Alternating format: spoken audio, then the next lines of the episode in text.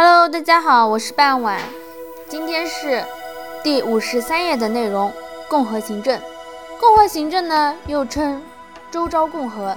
国人暴动，攻入王宫，周厉王逃跑，政权呢由大臣周定公和昭穆公共同执掌，称之为是共和。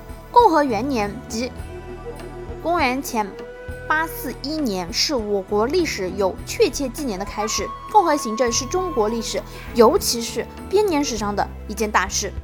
正是从共和行政开始，中国的历史有了确切的纪年。从此一直到今天，千百年来不曾间断，是中国历史得以保证延续性的重要开端。按《史记》卷14《12诸侯年表》第二，共和元年岁次更生，即公元前841年，厉王出奔而共和行政。共和元年即也就是刚刚提到的公元前841年，是为中国历史确切纪年的开始。此前的历史没有确切的文字记载年份，只能靠考古文物进行推断，十分的模糊。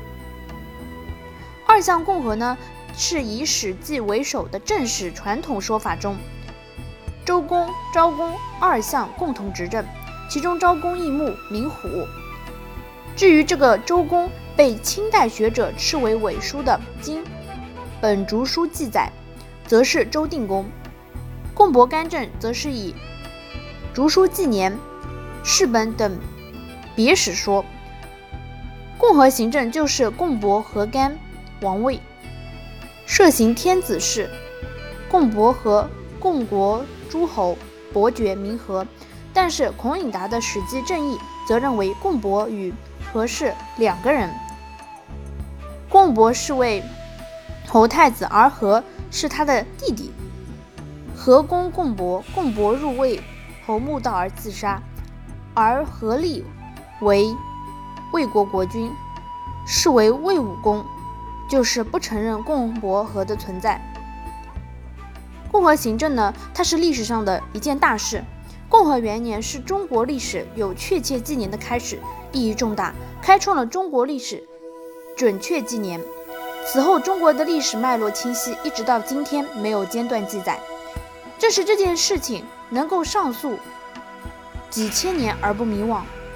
在此之前，中国的历史只能是传说和半信史，时间脉络十分的模糊，只能够通过文物考古追溯，准确性是不够的。所以说，共和行政是对中国的历史起了十分重要的里程碑式的作用。好了，今天的内容就到这里结束了，我们下期再见，拜拜。